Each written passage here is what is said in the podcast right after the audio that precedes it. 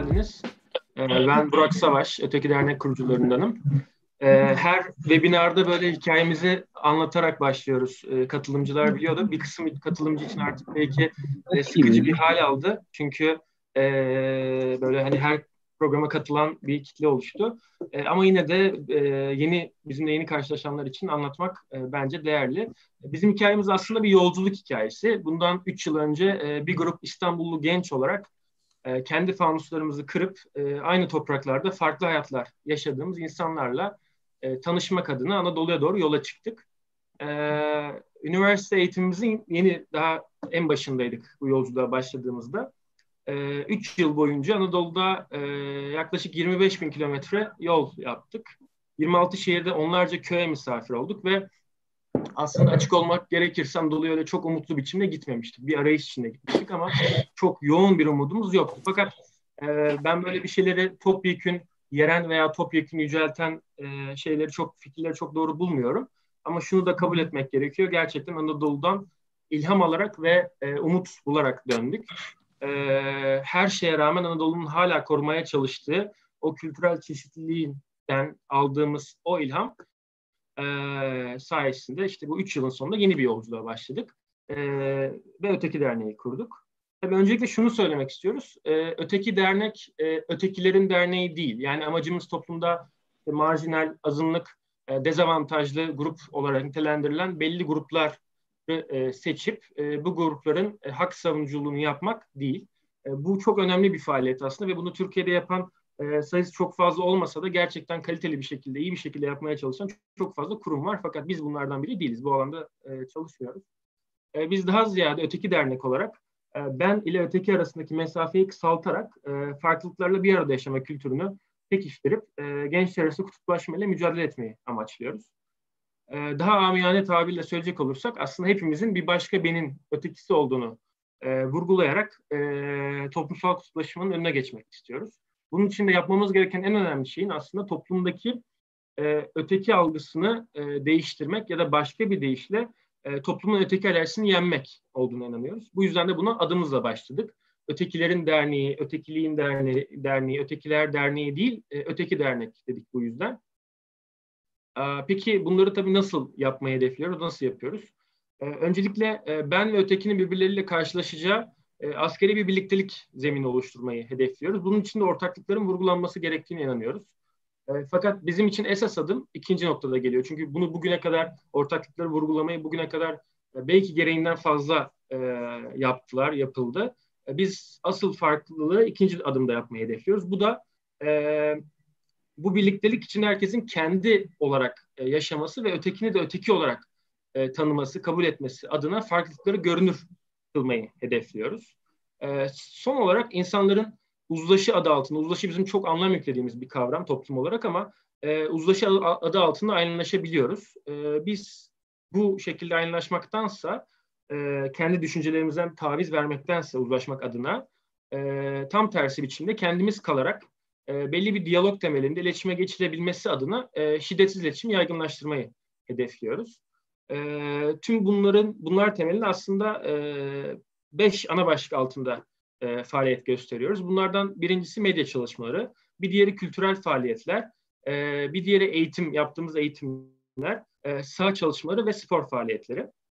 Tabii hepimizin bildiği ve hepimizin yaşadığı üzere e, pandemik süreç e, birçok alanı çok yoğun bir şekilde e, etkiledi. Sivil toplumda bu alanlardan biri e, ciddi anlamda e, dezavantaj oluşturdu bize. Özellikle bizim gibi sürekli sahada olan, e, sahada e, faaliyet gerçekleştiren bir ekibin hani böyle çevrim içi ekran arkasındaki hayata adapte olması çok zor oldu ama e, yine de bir şekilde adapte olduk ve e, bir taraftan saha projelerimizin ve diğer projelerimizin hazırlıklarını oluştururken bir taraftan da e, dijital aktivizm e, faaliyetleri yapmaya çalışıyoruz. Ee, bugün de burada 2021 yılı ile birlikte başlattığımız webinar serimizin üçüncü oturumunu e, gerçekleştireceğiz. Tabii e, bu webinarlar sayesinde aslında ortaya attığımız, e, ortaya koyduğumuz hareketin bilimsel, teorik altyapısını çizmeyi ve yaygınlaştırmayı hedefliyoruz. İlk bölümde katılanlar hatırlayacaktır. Itır Erhard ile şiddetsiz iletişimi konuştuk. İkinci bölümde Emre Hoca ile Emre Erdoğan'la kutuplaşma ve gençlik ilişkisi üzerine konuştuk. Bugün de bildiğiniz üzere e, Nilgün Hoca ile Todorov ve öteki üzerine konuşacağız. Tabii e, biliyorsunuz bir özgeçmiş safhamız var.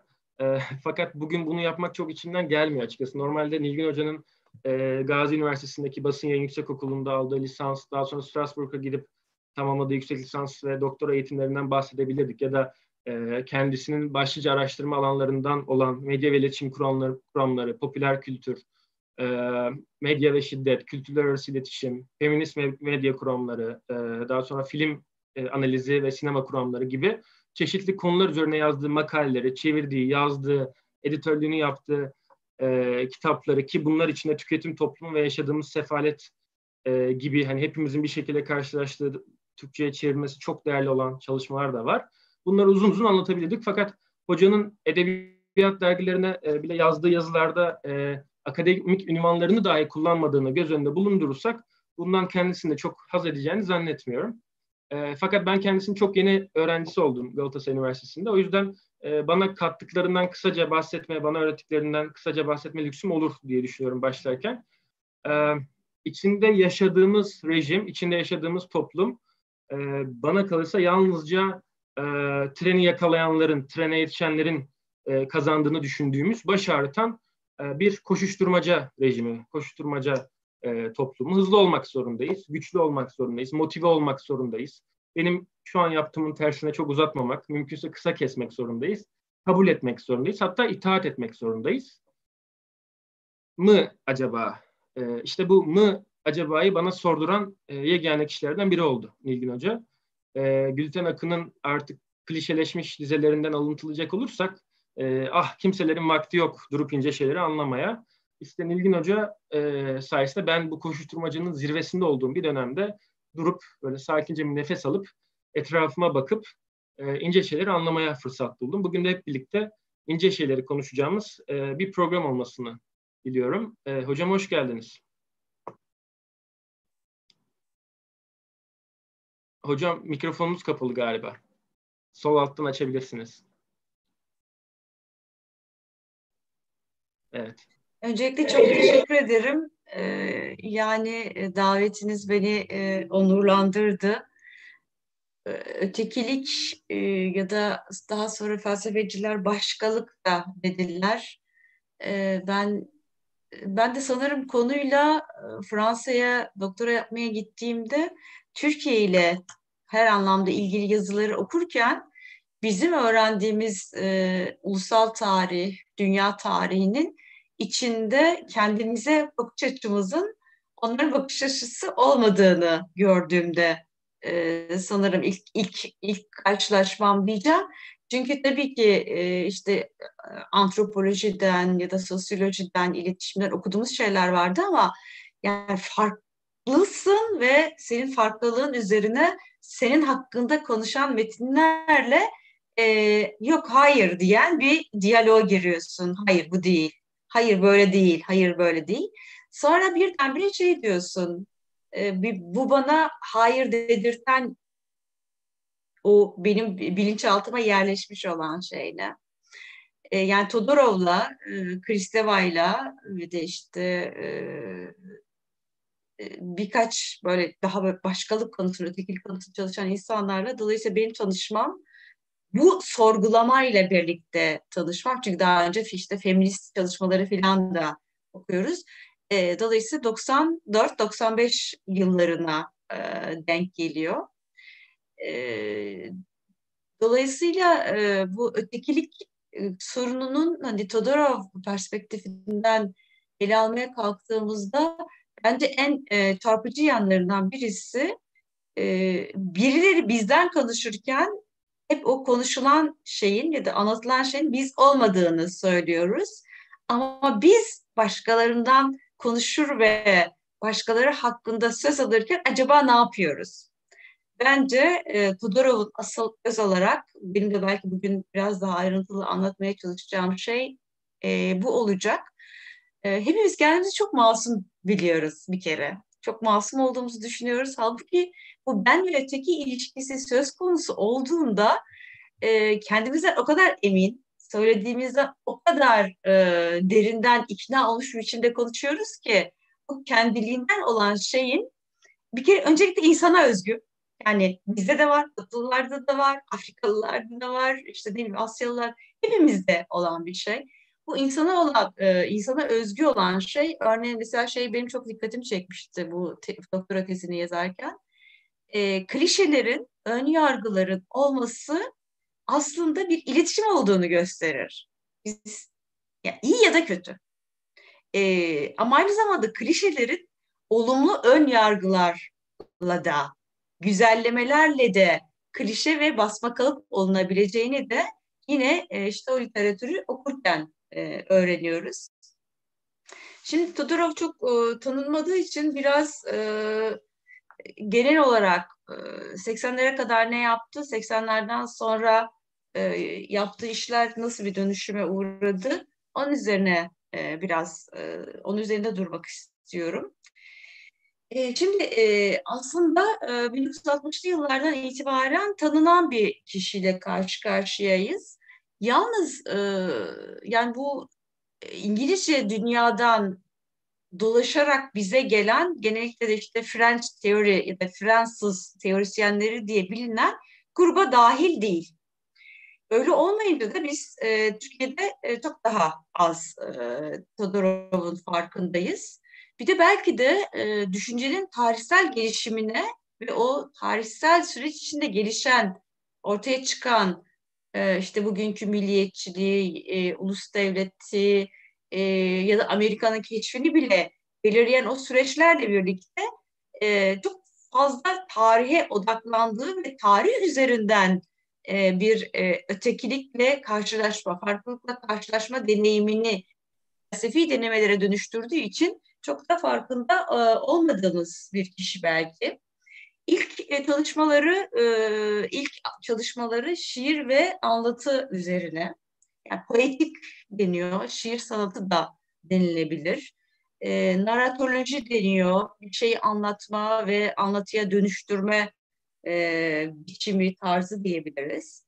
Ardından e, semiotik, tarih ve felsefi antropoloji geliyor. Daha çok da e, işte bizim bu başkalık, ötekilik konusunu ilgilendiren konulardaki çalışmaları felsefi antropoloji kategorisine giriyor. Şimdi e, e, gösterge bilim semiyoloji ile e, semiotik arasında e, ciddi bir e, ayrım var. Semiyoloji e, daha çok aslında göstergelerin bilimi olarak, gösterge bilimi olarak da çevrildi bizde. E, semiotik daha çok e, Julia Kristeva'nın geliştirdiği bir e, kavram ve de e, semiyoloji eğer dil gibi örgütlenmiş, yapılaşmış sistemler içindeki anlamlandırma üzerinde duruyor ise semiotik şiirin, romanın, edebiyatın, müziğin, heykelin, güzel sanatların, görsel sanatların içine dahil olabileceği başka dillerde öznelliğin kendini dil dışı mekanizmalarla e, ya da araçlarla ifade edişiyle ilgileniyor. Yani gösterge bilim daha çok bir sistemin içinde o sistemi kullanarak anlamlandırmaya e, odaklanırken e, öznenin kendisinin dil dışı, söz dışı imkanlarla bir e, eserin içinde nasıl mevcut olduğu da daha çok e, semiotik araştırmaların e, konusudur e, diyebiliriz. Dolayısıyla e, semiotikle, tarihle felsefi antropolojiyle ilgileniyor. E, bu bağlamda da belki çevrilmesinin çok dile çevrilmiş bir yazardan, Bulgar kökenli olduğunu, 30'lu yıllarda doğduğunu söylemeyi unuttum. 60'lı yıllarda e, Fransa'ya göç ediyor ve e, şimdi e, şey mi örneğin felsefeci mi, tarihçi mi, edebiyat eleştirmeni mi, dil bilinci mi gibi kategorilere çok da e, sığdırabileceğimiz bir kişi söz konusu değil. E, çünkü aslında e, biraz önce e, Burak da e, ben de Bahtin'in e, e, Avrupa'da özellikle de Fransa'da tanıtan kişi olduğunu e, Prag çevresinin, Prag çevresi dil bilim çalışmalarının kurucusu ve de Marksist dil felsefecisi olarak bilinen e, Bahtin'den çok etkilenmiş bir e, düşünürle karşı karşıyayız. E, tıpkı Todorov'u nasıl e, tarihçi, işte edebiyat eleştirmeni, dil bilimci ya da felsefeci olarak sınıflandıramıyorsak Bahti'nin de nitekim aynı e, durumla karşı karşıya kaldığını görüyoruz. Zaten ben e, Todorov'u okurken e, Todorov Bahtin üzerine yazdığı Diyalojizm ilkesi diye bir kitabı var. Onu okuduğumda ya da Marksizm dil felsefesini okuduğumda e, yani Bahtin mi okuyorum, Todorov mu okuyorum çok e, karıştırıyorum. Çünkü aslında öyle bir şey yapıyor ki bütün yapıtlarında ister edebiyat eleştirisi, ister şiir sanatı ya da naratoloji olsun aslında Bahti'nin e, diyalojizm dediği e, şeyi bütün yapıtlarında e, tek tek e, tespit edebiliriz. Yani bütün yöntemini, düşünme biçimini e, Todorov e, Bahtin'den alıyor. Ama bunun yanı sıra Rousseau'dan, Rousseau'dan, Jean-Jacques Rousseau'dan, e, Montesquieu, Montesquieu'den, Condorcet'den e, çok etkilenmiş bir yazar söz konusu, düşünür söz konusu. Ve de bence e, hümanizmin sonuna gelindi ya da şu an postümen, postümanizm, posturut tartışmalarıyla birlikte insanın da hümanizmin de e, sonu mu geldi tartışmalarında aydınlanma felsefesini aydınlanma felsefesinin temel evrenselci prensiplerini e, hakkıyla eleştirerek e, koruyan bir e, düşünürle karşı karşıyayız. Örneğin e, şu çok e, açık, e, ilk yaptığı çalışmalarda ne kadar yapısalcı ise 80'lerle birlikte aslında yapısalcılıktan e, koptuğunu söyleyebiliriz. Şimdi yapısalcı deyince herkes ne anlıyor bilmiyorum ama dünyayı, dili, ekonomiyi, edebiyatı e, ya da sanatı öznenin askıya alındığı e, bir düşünce çerçevesiyle anlamaya çalıştığımızda karşımıza yapısalcılık çıkıyor. Yani dil bir sistemdir diyen şey örneğin yapısalcılık.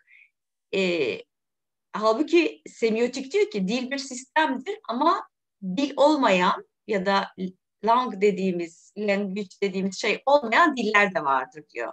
Yani yapısalcılık özneyi tarihten, ekonomiden, e, politikadan çekip çıkarıp sürekli öznenin yapı tarafından ya da eyleyenin yapı tarafından belirlendiğini söylüyorsa e, post yapısalcılık yine tırnak içinde kullanıyorum çünkü e, Fransızca literatürde e, post yapısalcılık diye bir şeyi ben görmem. Çok e,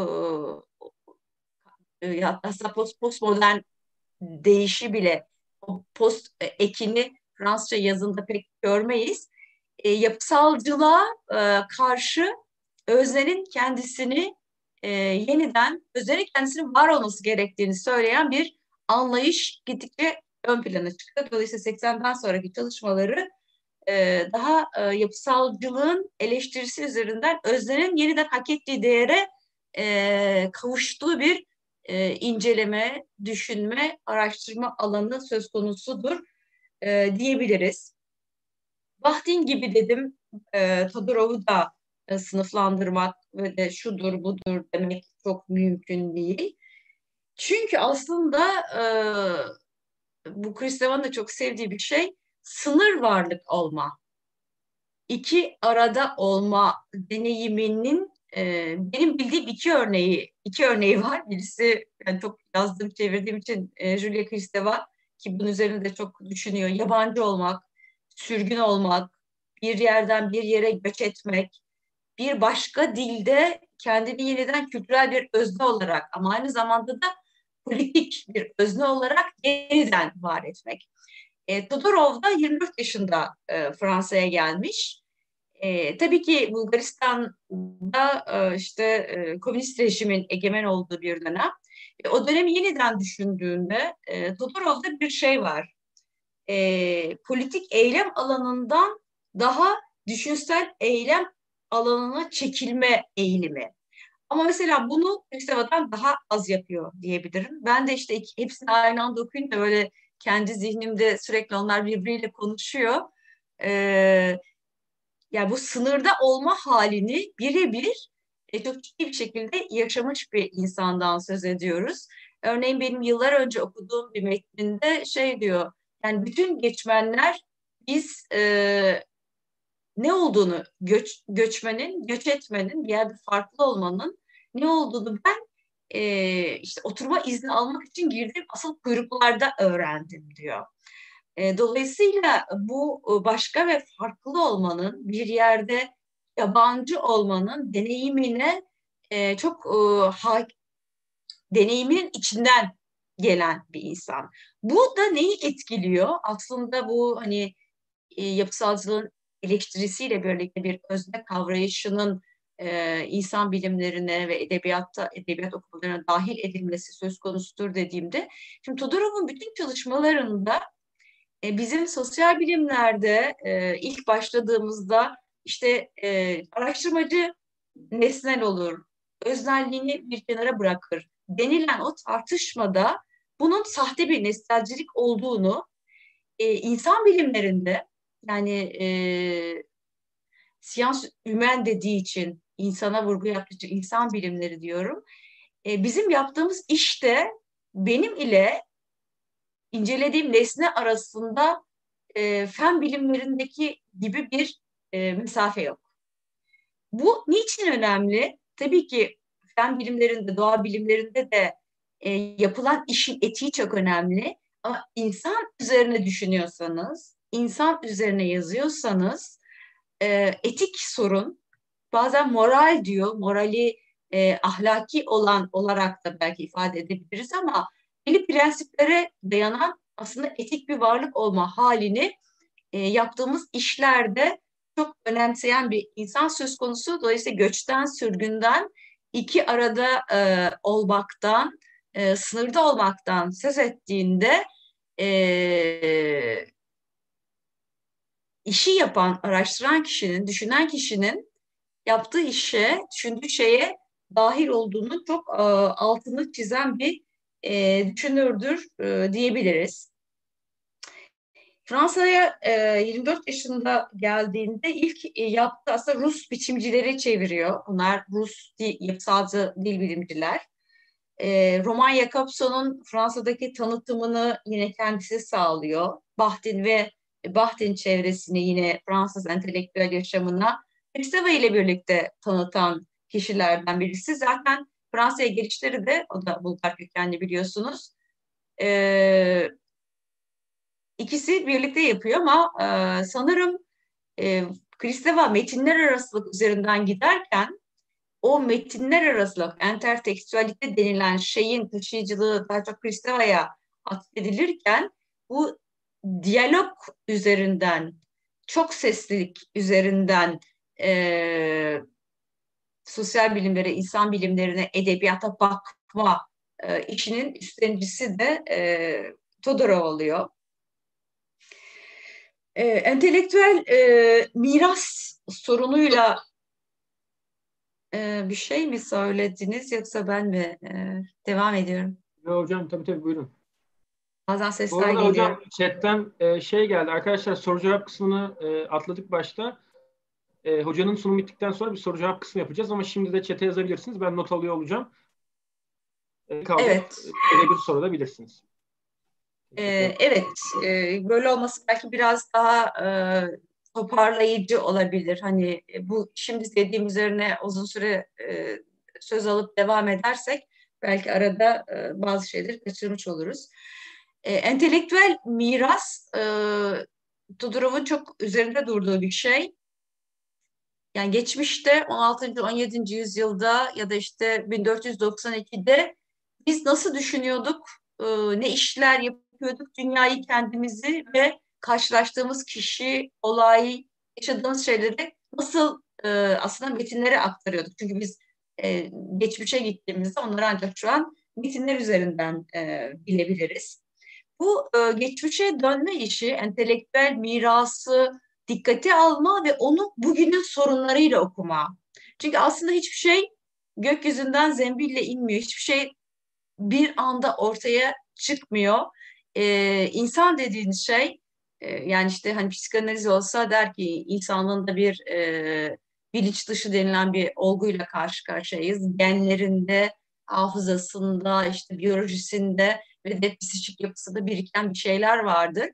E şimdi bu birikenin ne olduğu ve bizi bugüne nasıl getirdiğini bugünün sorunlarını kavramak için e, kullanmanın bir aracı olarak e, genellikle görüyor.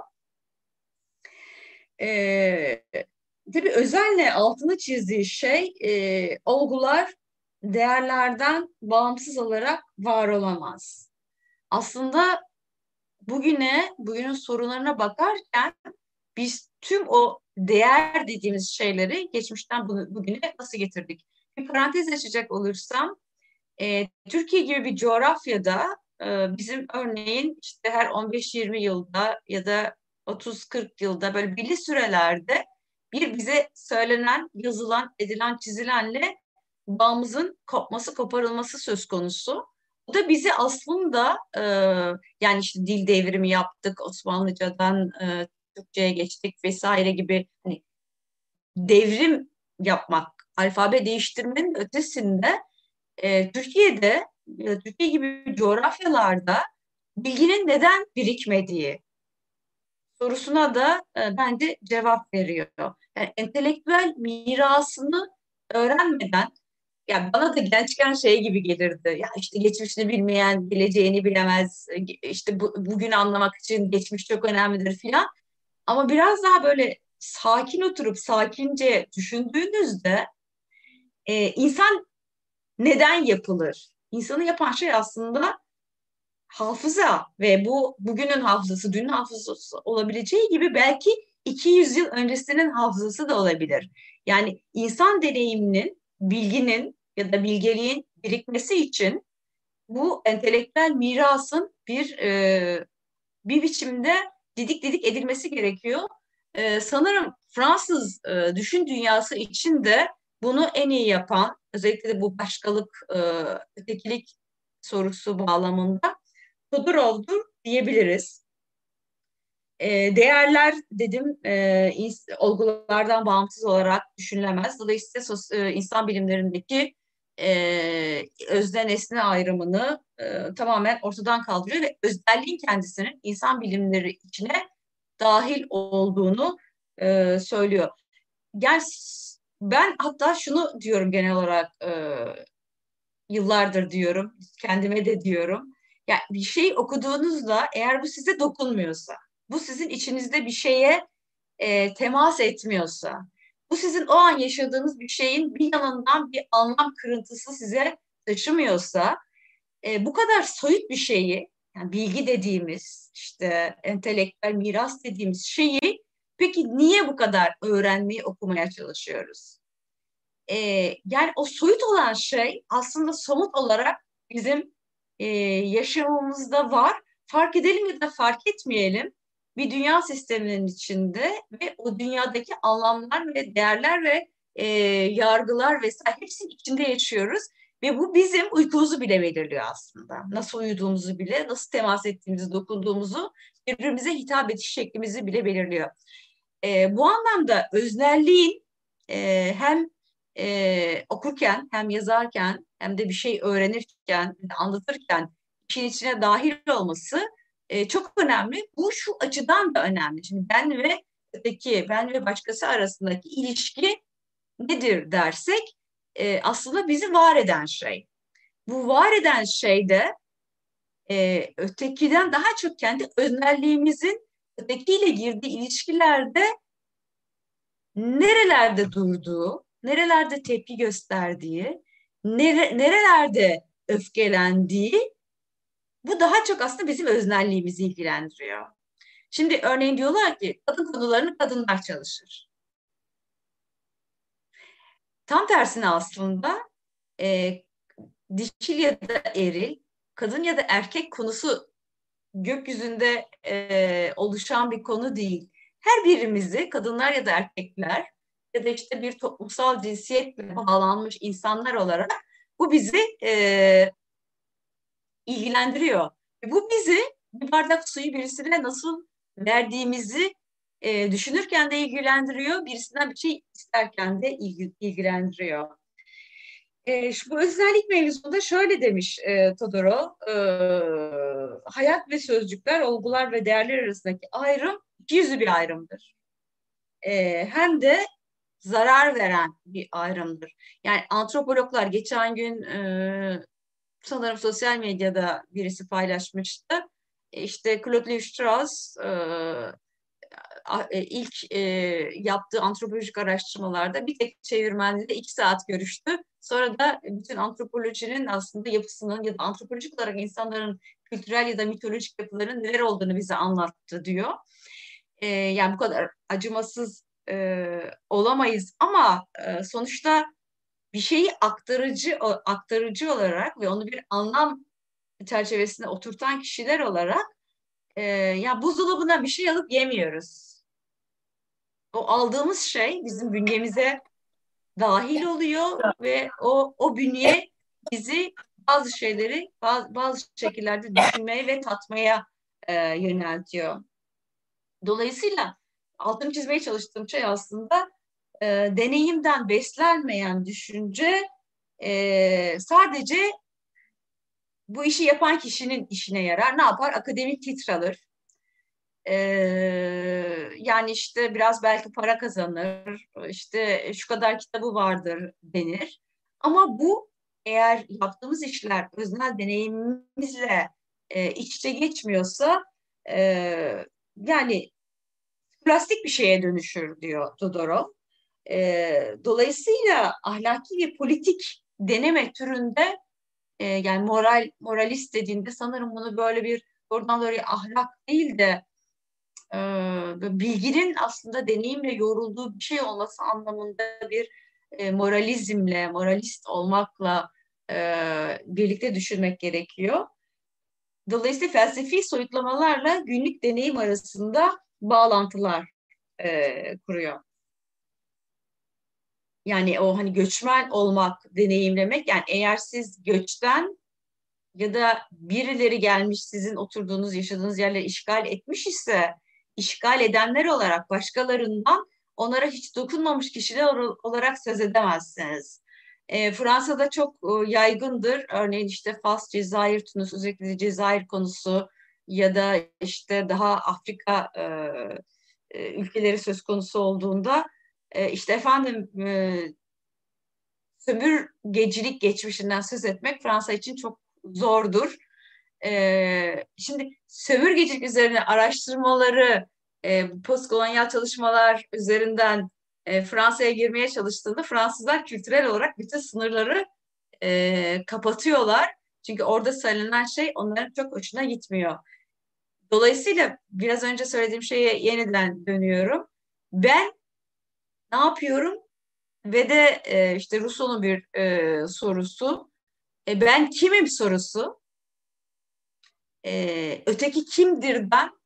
Daha fazla sormamız gereken bir soru. Niye olduğunda e, yeri geldikçe söylemeye çalışacağım.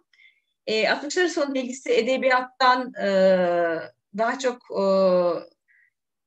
sembol, sembol teorileri var. Onu yazmış. E, yani e, sembolizm ve yorum diye kitapları var 60'lı yıllarda. 1980'lerde yapısalcılıktan e, koptuğu andan itibaren aslında şöyle bir şey diyor. E, analiz aracı konusunda çok çalıştım. Yani dil, dili nasıl analiz ederiz, işte semboller nelerdir, anlatı nasıl kurulur üzerine çok çalıştım. Şimdi artık e, bir biçimde e, bu aracı kullanmanın zamanı geldi diyor ve başkalık ilk sorunu ya da kültürlerin karşılaşması, kültürel iletişim konusu böylece temel e, çalışma alanı haline geliyor.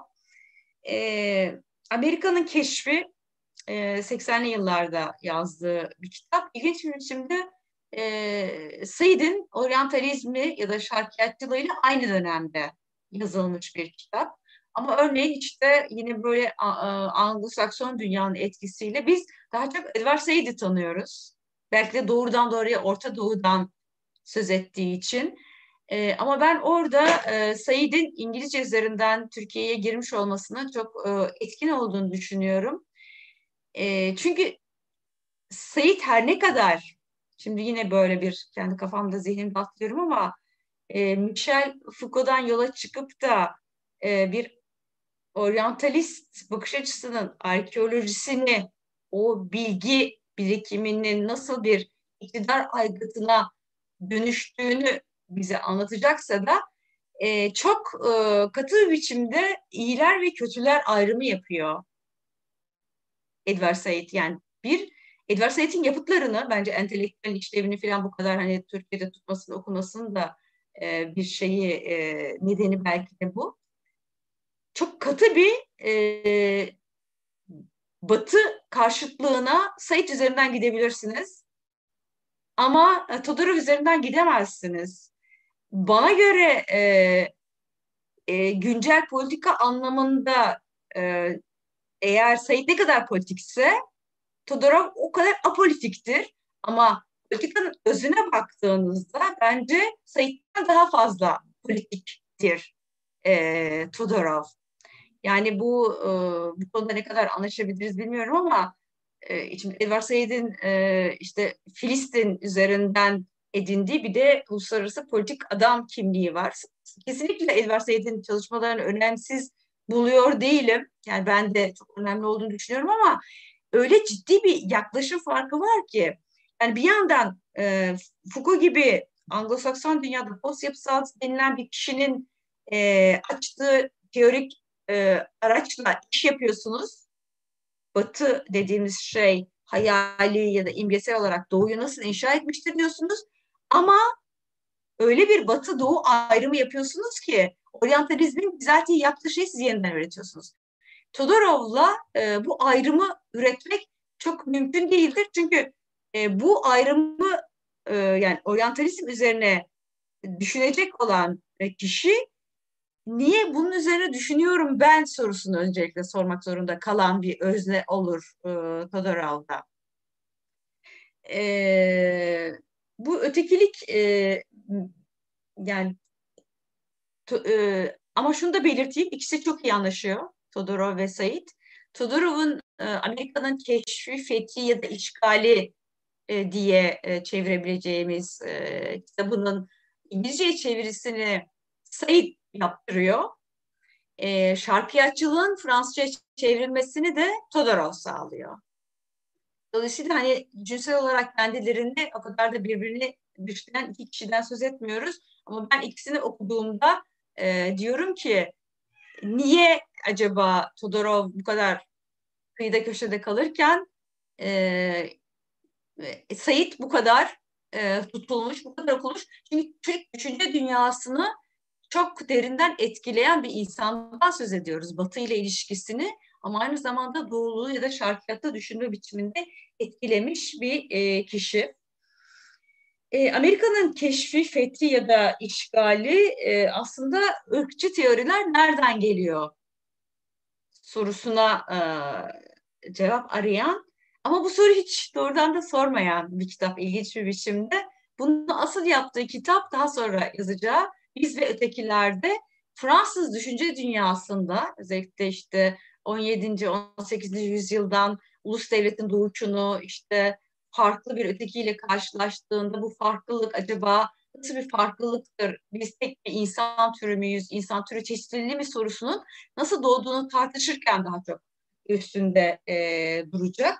Yine e, benzer bir şekilde e, Ortak Yaşam kitabında da e, sosyolojide ya da siyaset bilimde çok alışkınızdır biz.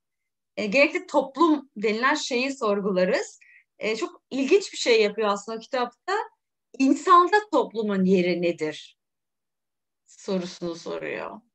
Yani hani biz diyoruz ya biz hem özneyiz, kişisel anlamda bir kişisel e, kendi hikayemiz var ama aynı zamanda da toplumsal varlıklarız. Ee, insanda toplumun yerini sormuş olması e, gerçekten ilginç ve burada e, daha çok da işte Rousseau, e, Benjamin Constant e, gibi yazarlar üzerinde e, duruyor. E, hümanist düşünce üzerine daha e, yakın tarihlerde yazdığı Mükemmel Olmayan Bahçe diye bir e, kitabı var. Ya da aşırının karşısında dediği ve Fransa'daki aşırı sağın yükselişini e, tartıştığı da bir kitabı var. Ama yine moral üzerine, ahlak üzerine bir e, kitap. Bu mükemmel olmayan bahçede e, Fransa'daki hümanist düşünce üzerine bir kitap. Şimdi bahçenin mükemmel olmaması e, bence metafor olarak çok e, güzel bir şey. Çünkü dikkat edin, e, bilmiyorum yani bakın e, insanlar kendi e, bahçeleri çitle çevirdiklerinde, dışarıdan ayırdıklarında sürekli içeriği değil mi? Çiçekler, işte e, biblolar, aksesuarlar, ağaçlar, şunlar bunlar, işte küçük çiçek yolları, parklar falan süslerler. E, bahçenin güzel olmaması, benim biraz önce söylediğim e, ya da mükemmel olmaması, e, ben şimdi konuşuyorum ama kendim hakkında ne diyorum? Ben nasıl? Ben kimim? sorusu aynı zamanda bahçenin niye mükemmel olmadığı e, gibi bir başlıkta da bence e, ortaya çıkıyor.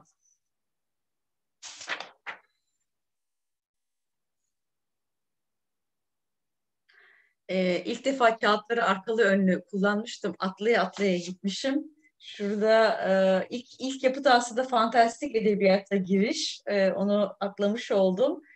Bir de bu Bahdin e, söz konusu olduğunda e, bu dışarıda olmak, e, bağlar kurmak, sınırlar aşan bir yerden e, konuşmak, konumlanmak dışarıdan bir düşünme biçimi. Bilmiyorum e, çok fark ettiniz mi içinizde Spinoza ile ilgili olup bitenlere bakanlar var mı? E, dışarıdan düşünmek bugünlerde daha çok Spinoza üzerinden üstünde durulan bir şey. E, egzotopi diye e, Bahti'nin geliştirdiği bir e, kavram var e, tamamen bu dışarıdan düşünmek ve e, dışarıdan durarak bakmak e, gibi şeyler egzotopi olarak daha Bahtin'de ve dolayısıyla Todorov'un e, çalışmalarında var. E, farklı yapıtlarında e, ne yapar diye e, sorduğumuzda özellikle de bu ötekilik başkalık mevzuunda bir, farklı kültürleri birbiriyle bağlantılandırmak, e, disiplinler arası sınırları ortadan kaldırmak, e, tikeli evrensele bağlamak. Nasıl yapının içine özneyi ve öznelliği dahil ediyorsa aynı zamanda da evrenselci hümanist bir e, düşünürle karşı karşıyayız. Çağımız için biraz arkaik bile görünüyor bazılarına ama e, bu öyle bir evrenselcilik ki o evrenselciliğin ne kadar görelici Avrupa merkezci olduğunu da tartışıp içine tikeli e, yerleştirmek gerekir diyen çalışmaları var. E, amacı da aslında e, dünyayı, olayları, insan davranışını daha iyi kavramak ve ahlaka, e, tarihi ahlaki bir prensipten e, bakmak. Bilmiyorum çok yavaş mı gidiyorum? Çok yavaş gidiyorum sanki. E, şimdi evrensel etikel önemli e, çalışma alanlarından birisi. E, ne nedir aslında? Daha çok da Biz ve Ötekiler kitabında e, karşımıza çıkan bir şey. Aydınlanma yüzyılı düşünürlerini e, tek tek okuduğunda aslında e, diyor ki burada oluşan fikirler birdenbire işte ulus devletin kuruluşuyla birlikte e, milliyetçi ve sömürgeci amaçları temelinde e, yer almaya ve de milliyetçi ve sömürgeci amaçlar için dönüştürülüyor. O zaman tarihi ahlaki açıdan ya da doğruluğu, hakikat açısından bir kere daha okumak gerekir. Biz ve ötekilerde e, yaptığı şey temelde bu. E, insan çeşitliliği nasıl tartışılmış? E, daha çok onun üzerinde duruyor. Ee, ve de aslında bütün derdi bu evrenselcilik denilen şey yani aydınlanma yüzyılının e, aslında dünyaya tek bir akıl vardır, tek bir düşünme biçimi vardır, tek bir medeniyet vardır. Belki tekin üzerinde bu kadar durmadan e, armağan etmesi söz konusu. E, şimdi aslında e, olan şey her halkın özgürlüklerini ve tikelliğini tanıyarak onları e, evrenselliğin içine davet eden bir insani çeşitlilik ya da kültürel çeşitlilik tartışması niye olmamıştır e, sorusuna cevap arıyor. Biz eğer farklılıklarla karşılaşıyorsak bizim evrensel denilen şeyi bu farklılıkların zenginliğine açmak, onların katkısıyla aslında var olan bir ufuk olarak evrenselliği düşünmek. Yoksa evrenselcilik dediğimiz şey bir kere Batı deneyimi içinde olmuş bitmiş işte insan hakları, demokrasi, e, bireye saygı, e, ne bileyim ben işte düşünce ifade özgürlüğü gibi dediğimiz bence politik olarak çok önemli. Ama e, dışarıya ihraç edildiğinde ve de ideal insan toplumsal yaşamının olmazsa olmazları olarak dayatıldıklarında ortaya çıkan şey aslında evrenselcilikten daha çok sömürgecilik oluyor. Sömürgecilik ve evrenselciliğin birbirine e, karışması özellikle e, Todorov'u rahatsız eden şeylerden birisi. Yani kültürel olarak insanlar farklı olabilir ama insan tek bir tür müdür? Tek tür değildir. E, aslında e, beyaz batılı insan diye bir tür vardır. Diğerleri de bunun alt türleridir diyen e, tartışmaları uzun uzun aktarıyor. Burada da tabii ki Rousseau ve Montesquieu'nun işte hümani hümanist düşünceler, düşünürler olarak ne kadar e, önemli olduğunu e, bize söylüyor ve onların düşüncesinin etik merkezi bir şekilde çarpıtılmış olması e, Todorov'u rahatsız ediyor. E, tikelliklerin diyaloğu olarak yeni bir evrenselcilik düşün, formunu düşünmek mümkün müdür de belki e, sorduğu önemli e, sorulardan birisi. En çok eleştirdiği şeylerden birisi de belki de e, hani yapısalcılıktan e, yapısalcılık sonrasına geçişi bu başkalık problematiğiyle başlatıyor dedik ama e, göreceli olması, bir şeyin bir şeye görece olması, o gö birbirine görece olan şeylerin iyi ya da kötü olduğu anlamına gelmez gibi bir relativizm tartışması var. Özellikle de e, postmodernite, postmodernizm tartışmalarıyla böyle bütün farklılıklar yaşarsın, bütün farklılıklar eş değerdedir e, diyen bir anlayış ortaya çıktı. E, burada örneğin e, evrenselciliğin eleştirisini e, kendisinin ne kadar göreli bir şey olduğunu bilmemesi boyutuyla eleştiriyor. E, yani evrenselcilik bir ideolojidir. Çünkü kendisinin e, bir farklılık olduğunu, farklılıklar içinde bir farklılık olduğunu bilmez. Burada evrenselciliği eleştiriyor. Ama aynı zamanda da her şey eş değerdedir. Bütün farklılıklar birbirine e, eş değerdir diyen e, ve de işte farklılıkları yan yana koyan ama içte geçmesini ya da karşılaşmasını engelleyen örneğin Amerikan çok kültürlülüğü bunun en en bariz örneklerinden birisidir. Herkes kendi mahallesinde yaşasın. E, yani Todorov ne kendini tek gerçek hakikat sayan evrenselcilikten yana ne de çünkü onu bir görecelilik olarak, görelilik olarak kendisini görmesi gereken bir yapı olarak görüyor. Ne de e, hiç kimse hiç kimseye dokunmadan ve bir araya gelmeden, ortak hiçbir şey olmadan, prensipler, ilkeler vesaireler olmadan yaşasın diyen e, kültürel göreceliğe e, sıcak bakıyor. E, dolayısıyla e, görece olana karşı konum alırken yandan da e, kültürel görecilerin yapmadığı türden bir tikelliğin, özgür olanın ne kadar e, önemli olduğunu ve bunun korunması gerektiğini de e, bize e, söylüyor. E, relativizm diyor örneğin bir paradoksla iç içe geçmiştir. E, çünkü kendi e, konumunu bir relativizm olarak görmez. E, bu da aynı zamanda evrenselciliğin kendisinin ne kadar ırkçı olabileceğini görmemeyi e, beraberinde getiriyor.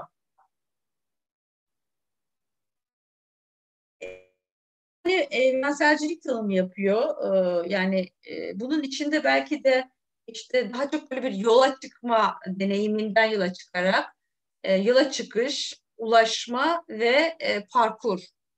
Yol kat edilen yolun yol evrenselciliği.